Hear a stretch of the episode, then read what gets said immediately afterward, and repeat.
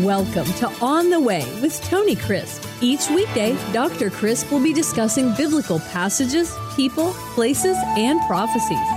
Tune in daily to start your day right and deepen your understanding of how to better walk the way and enjoy the journey. Here's your host, Dr. Tony Crisp. Welcome to On the Way. This is Tony Crisp, and this is the 365 Bible Reading Plan. Today is June 28th. And our chapter for today is Daniel chapter 5, Belshazzar's Feast. Well, it was a big holiday. The intelligence was in from Cyrus and Darius, and they had for some time been waiting for this night, and now it was all coming together. It was coming together from an intelligence standpoint. It was coming together from a biblical standpoint and God was in heaven working it all out because you see, there was a man that had decided he wanted to mock God and make fun of God, and that never works out in the Bible or in life. And so we pick up on the narrative in chapter 5 of the book of Daniel. Belshazzar, the king, made a great feast for a thousand of his lords and drank wine in the presence of the thousand. While they tasted the wine, Belshazzar gave the commandment to bring the gold and silver vessels which his father Nebuchadnezzar had taken from the temple which had been in Jerusalem. So here he came in mocking God and bragging about destroying the temple. You see, the Bible's not complete in detail, so we don't know what he said, what he did as preparation for this. But it said his father Nebuchadnezzar? Well, in, in one sense, he was. He was his grandfather. Because you see, Belshazzar was a younger man. Nabonidus was his father. And he was away during this time on a campaign. And uh, Belshazzar, his son, was working as a co regent. That means he was taking care of things while dad was away. His grandfather, Nebuchadnezzar, was already off the scene and uh, had already died. And now he was having a party while dad was gone and he got carried away. And he and his wives, his lords, his concubines drank from all these vessels, the sacred vessels that had been set aside for the use of God. Then they brought those gold vessels that had been taken from the temple of the house of God, which had been in Jerusalem, and the king and his lords and his wives and his concubines drank from. They drank wine and praised the gods of gold, silver, and bronze, and iron, wood, and stone. And listen to this. And in the same hour, the fingers of a man's hand appeared and wrote opposite the lampstand. That's interesting because this is the only time in the Bible that this word is used. Now, normally you would have the word menorah, you would have the lampstand, but this is the only time this word's used. It's Aramaic, but really it uh, has its origin, most scholars believe and linguists, in the Assyrian language. It's a fascinating word and it just talks about the light shining. It could have actually been the menorah from the temple itself. We don't know that. But it is mentioned, and it's odd that it's mentioned because, of course, there would have been all kinds of uh, lampstands at a party this size, but it says the lampstand. It is uh, the one, the particular one. It could have been the actual menorah. We don't know that but it was so prominent and such a thing that it's mentioned in the text. It was on the plaster of the wall that fingers of a man's hand came in the king's palace, and the king saw the part of the hand that wrote. Then the king's countenance changed and his thoughts troubled him. Oh, I wish you could see this. So that the joints of his hips were loosened and the knees knocked against each other. In other words, his knees broke off diplomatic relations and went to war. That's right. Because you see, in great times of trauma, I have read about this. I have heard about it. I've had personal testimony about it. That when men are in great times of trauma, knowing that their life was in the balance, knowing that all it took was a hair trigger to be pulled, they could leave this world in just a moment, that their very joints would loosen, the hip sockets would begin to loosen, their knees would begin to knock before they could talk, before they could say anything, before their mouths could open, their knees would literally begin to shake. And this is part of the body's reaction to trauma. And this is what happened. This was a traumatic experience for him. And that's why all these words are just compounded here in the text. And so it says that his knees knocked against each other. That's not metaphorically, that is in reality. Then the king cried aloud. In other words, he began to shout. This was a panic shout to bring in the astrologers, the Chaldeans, the soothsayers. And the king spoke, saying to the wise men of Babylon, Whoever reads this writing and tells me its interpretation shall be clothed with purple and have a chain of gold around his neck, and he shall be third in the kingdom. That is, after his father Nabonidus. This is why he said third in the kingdom, because he was second. Now all the king's wise men came, but they could not read the writing and make it known to the king. That is its interpretation. Then the king Belshazzar was greatly troubled and his countenance was changed. In other words, he didn't even, it wasn't party time anymore the queen, because of the words of the king, and his lords came to the banquet hall. And the queen spoke, saying, O king, live forever. Do not let your thoughts trouble you, nor let your countenance change. There is a man in your kingdom in whom is the spirit of the holy God. And this is what is said of Daniel all the time in the text.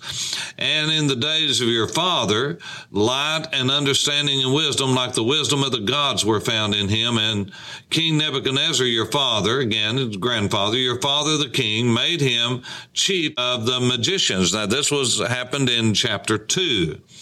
Uh, the astrologers, Chaldeans, and soothsayers, inasmuch as an excellent spirit of knowledge and understanding, interpreting dreams, solving riddles, explaining enigmas, were found in Daniel, whom the king named Belteshazzar. Now let Daniel be called, and he will give the interpretation. Isn't this amazing? This queen knew him by his Hebrew name. Then Daniel was brought in before the king, and the king spoke and said to Daniel, Are you that Daniel, who is the one of the captives from Judah, whom my father, the king, brought from Judah? I have heard that you, that the Spirit of God is in you, and that you have light and understanding and excellence and wisdom is found in you. Now the wise men, the astrologers, have been brought before me, and they should read this writing and make it known unto me, but they could not give the interpretation. And I've heard that you, you can give interpretation and explain enigmas. Now, if you can read the writing and make known to me its uh, interpretation, you shall be clothed with purple and have a chain of gold. On and on he went. Then Daniel answered and said before him, Let your gifts be for yourself and give your rewards to another word. In other words, he said, Keep your money. I don't need your money. I have God. I don't need your money. I have everything I need. I don't need your money. Yet I will read the writing to the king and make known to him the interpretation. O king, the most high God gave Nebuchadnezzar your father a kingdom and majesty, glory and honor. And because of the majesty that he gave him, all peoples, nations, and languages trembled and feared before him. Whomever he wished, he executed. Whomever he wished, he kept alive. Whomever he wished, he set up. And whomever he wished, he put down. But when his heart was lifted up and his spirit was hardened in pride, he was disposed of his kingdom and of his throne, and they took from him his glory. Then he was driven from the sons of men, his heart was made like the beast, and dwelling was with the wild donkeys. They fed him with grass like oxen. His body was wet with dew of heaven, till he knew that the Most High God rules in the kingdom of men and appoints over it whomever he chooses. But you, his son Belshazzar, have not humbled your heart, although you knew all of this. You knew it, son. You knew it. And you have lifted yourself up against the Lord of heaven They have brought the vessels of this house before you, and you and your lords and wives and your concubines have drunk wine from them. And you have praised the gods of silver and gold and iron and wood and bronze and stone, which do not see nor know, and the God who holds your breath in his hand and owns all your ways, you have not given glory to, you've not glorified. Then the fingers of the hand were sent from him this writing was written, and this is the inscription that was written Mene, Mene, Tekel, Upharsin. This is the interpretation of each word. Mene, God has numbered your kingdom and finished it. Tekel, you have been weighed in the balances and found wanting. Peres. your kingdom has been divided and given to the Medes and the Persians. And then Belshazzar gave the command, and they clothed Daniel with purple and put a chain of gold around his neck and made a proclamation proclaiming him that he should be third ruler in the kingdom. Now, that very night, Belshazzar, king of the Chaldeans, was slain. And Darius the Mede received the kingdom, being about 62 years old. What an amazing story. You see, the backstory of this is they had had great intelligence. They knew there was going to be a party. They had bragged about it. This man, like all proud men, cannot keep anything to himself. And so he's made his brags about what he's going to do. And he was going to bring in these vessels of this great King Shlomo, Solomon, and King David, and all of these captives were going to have rubbed in their face that they were there at the hands of the great Babylonians. God saw it all and he had Cyrus and Darius. And they had been working for some time on a plan. And again, they had good intelligence. They had people that were already cooking this up because you see, they had moles on the inside. Well, of course they did. You say, how do you know that? The Bible doesn't say that. The Bible doesn't say a lot of things. But these kind of things just don't happen. And so their intelligence was right on because they had planned this. You say, how do you know they had planned this? Because the history books have been written. And we know what happened because the Medes and the Persians got upstream. They knew that these great city walls of Babylon were so high and so thick. One historian said that you could race six chariots on top of the city walls. This was an impregnable fortress and the river ran right through the middle of it. A channel of the river ran right through the middle of it. And so they knew this was going to happen, so they rechanneled some of the river water into another canal, upriver, upstream. They diverted the stream, the river itself. Because you see, as it ran through the middle of the city, there were great passageways that this river ran through. And they had iron grates that went down into the water, below the water, so that no boats could pass. No one could swim through. They would have to go so deep underwater because these iron grates would be put down and the city would be impregnable. And so what the Persians and the Medes did. They diverted the water, and all of these guards were celebrating and were drunken while these were the mighty Babylonians. No one could ever conquer them. And so, what they did while they weren't looking and while the day was getting along and the sun was setting, they began to divert the stream, the river. And what happened was the water level went below those iron grates. And so, what they did is they came in under those, came up on the city walls while there were steps that came up out of the river. They walked in without shooting an arrow, without throwing a spear. Now, the history books tells us, by the way, that there was great damage done, but I don't think that was because of a fight. I think it was simply because the melees that followed and what happened as the recognition that the city was falling. And of course, these Medes and Persians, they wanted to do some damage to show their might and strength as well, as in all takeovers and conquering of ancient cities. But they went in, and that night they killed Belshazzar. And God said, according to Daniel, that it was because of his own proud heart. He stepped over the line. Is there a line when God says, even to a heathen king, that's enough? Well, ask Nebuchadnezzar, this boy's grandfather, and he'll tell you God put him out to eat straw as an oxen.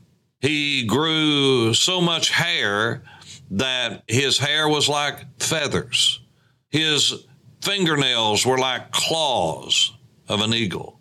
You see, God knows where to find anybody. There's no ruler on earth, no king, no earthly potentate no matter if he's president of China or the president of Russia or the president of the United States or he is in whatever kingdom he's in, he is no match for the God of heaven.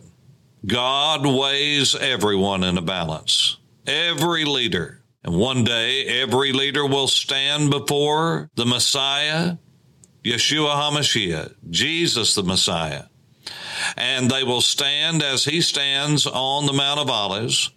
They will stand in the Kidron, the eastern valley, the valley of Jehoshaphat, that is Jehoshaphat, the place where God will judge.